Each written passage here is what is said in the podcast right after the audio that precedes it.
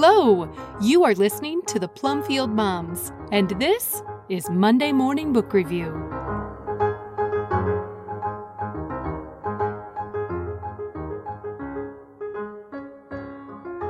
Sergeant Reckless by Patricia McCormick. A Plumfield and Paideia book review originally posted by Sarah Masaryk on August 29th, 2023. Quote, the small red mare whinnied for her supper.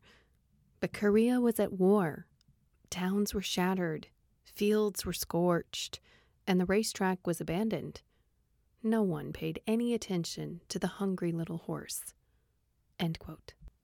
The scrawny sorrel mare, with a white blaze and three matching socks, was abandoned and not much to look at.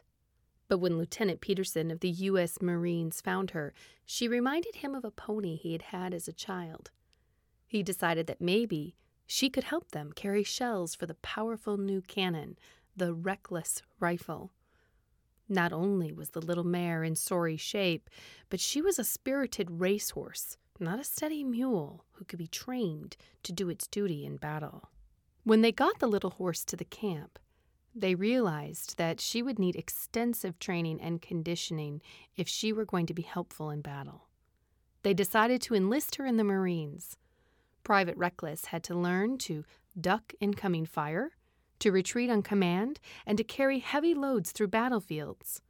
Her trainer, Sergeant Joseph Latham, worked with the mare, and she quickly became a member of the unit.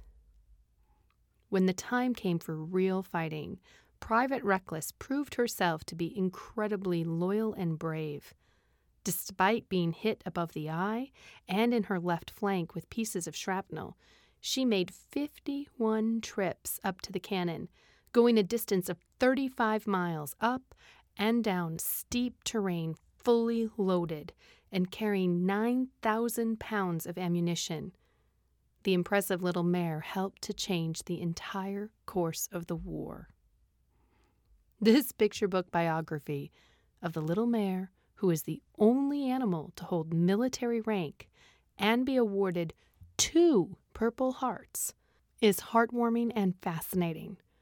The writing is perfect for a book like this, and the illustration is a work of art. Sherry Early of Meriadoc Homeschool Library recommended this one to me when she knew that I was working on a unit for the U.S. military for our history club at the Plumfield Library. This book is absolutely worth tracking down. If you would like to see some fantastic pictures from the book, head over to our website. There you'll be able to see the pictures and the text of this review.